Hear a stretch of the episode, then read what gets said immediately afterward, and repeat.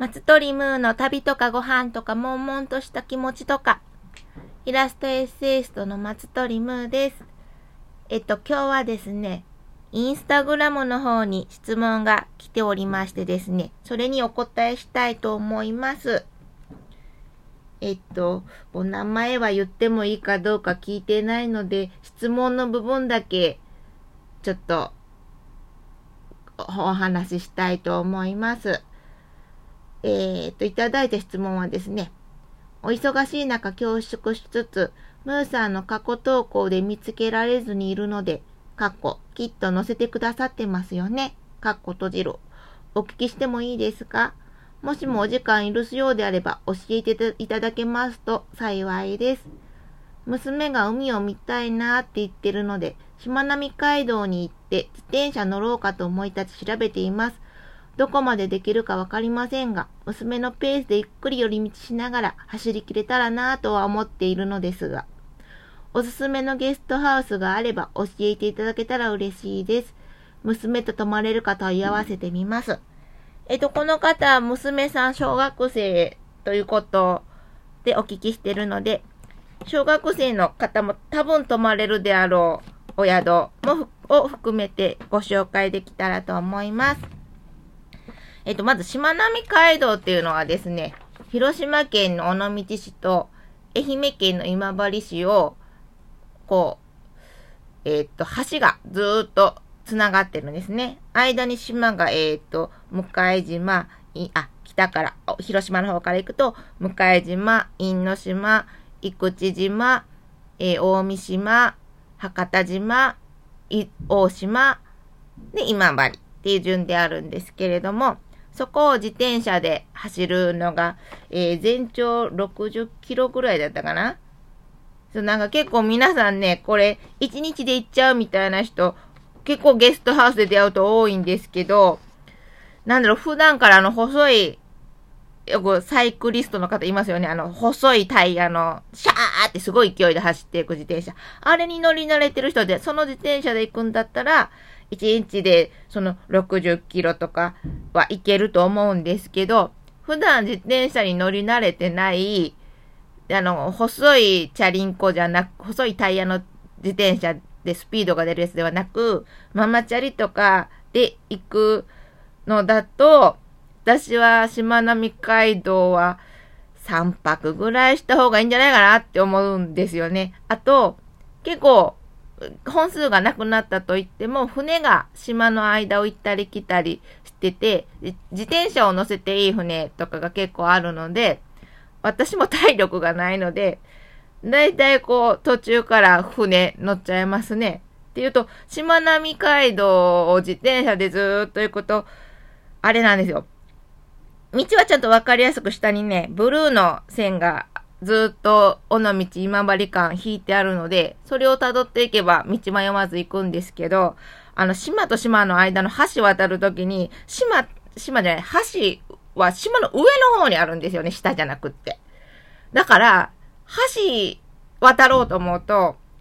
こう、島の山をくるくるくるくる、螺旋状に回ってって、で、くるくるくるくる橋渡り終わったら、螺旋をまた降りていくっていう、これがちょっと私もしんどくって、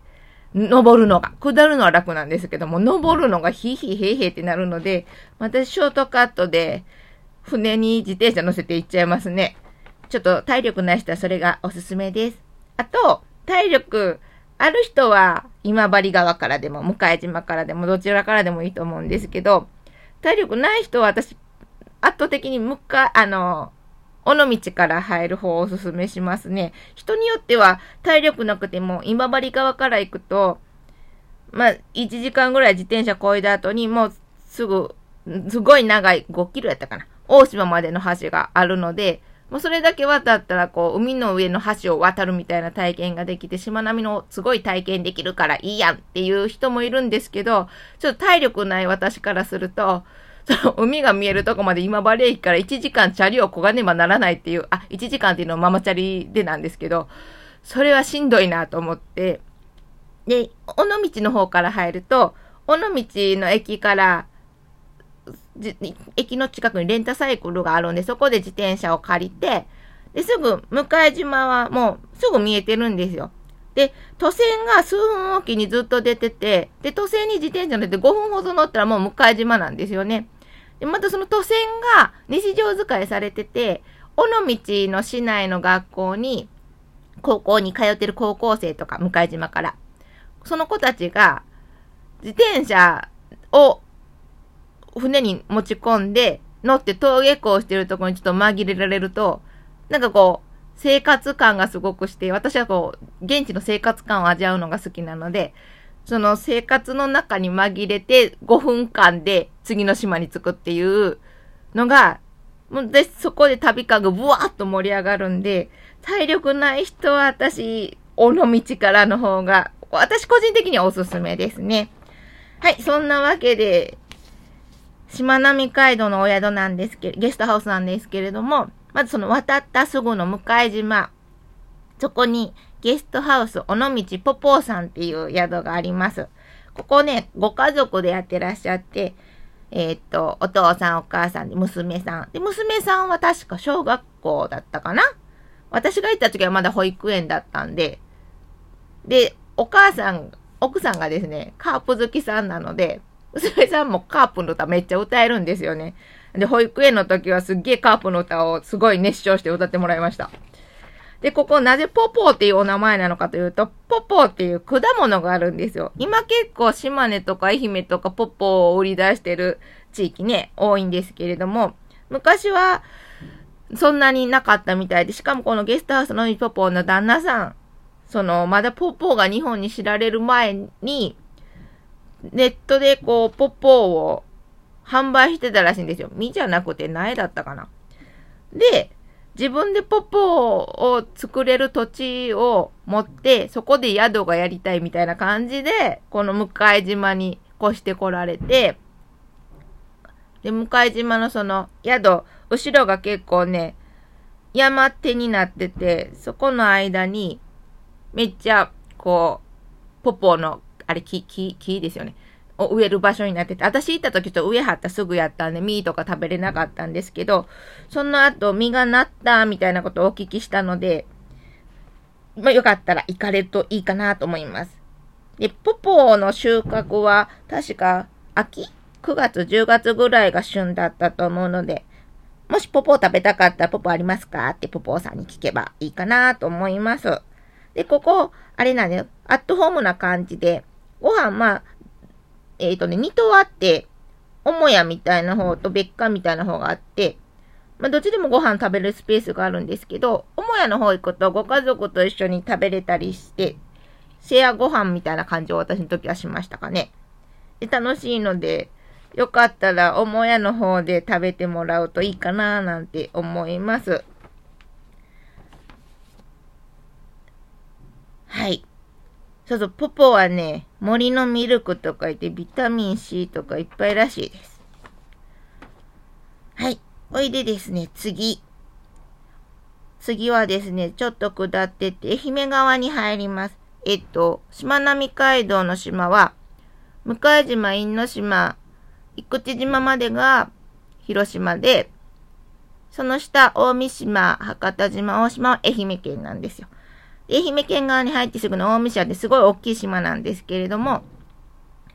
えー、ここのゲストハウスはですね、私はこのオーガニックゲストハウスカフェお花さんが好きですね。このお花さんはですね、もともと東京の三軒茶屋にフロムアースというカフェをやってらっしゃって、えっと、フェアトレード商品とか、体に優しい食材とか、雑貨とか売られてたんですよ。で、大三島に戻られて、あ、戻られてっていうのは、あの、宿主さんが、因島ご出身だったかな？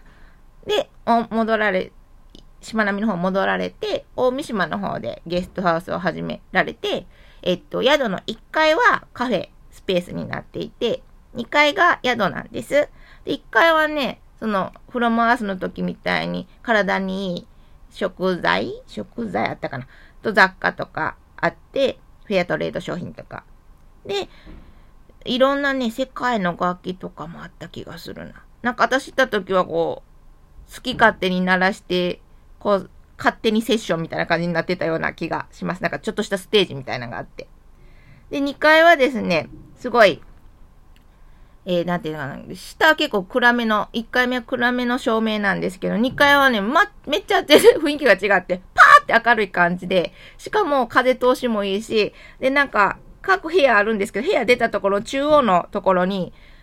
プチ日本庭園みたいなのがあって、まあ入れなくて眺めるだけなんですけど、なぜ室内にみたいな、ちゃんと石ころまで置いてあって、なんかちょっといいな、みたいな感じで。で、一番いいのはですね、ここ、あのー、シーツ類を、あの、海へっていう洗剤を使われて洗ってらっしゃったんですよ。私も海へって洗剤使ってるんですけど、海にも優しくって、あと香りがしない。最近すごい洗剤ってなんかすっごい香りがするのが強すぎて、私ちょっとしんどくてですね、香りが強いの。いい宿やけど、シーツがこう、すごい香って寝れないみたいなとこ結構増えてきて、ちょっとしんどいなと思ってるんですけど、ここは全然そういうことがないので、めちゃくちゃ私はありがたいなと思って行ってます。あ、ちょっと3軒目を行こうと思ったら、ちょっとこの週、このね、ラジオトーク1回の時12分以内なので、行けなくなっちゃった。ちょっと3つ目はこの次の放送で流したいと思います。ではお相手はイラストエッセイストのマストリムーでした。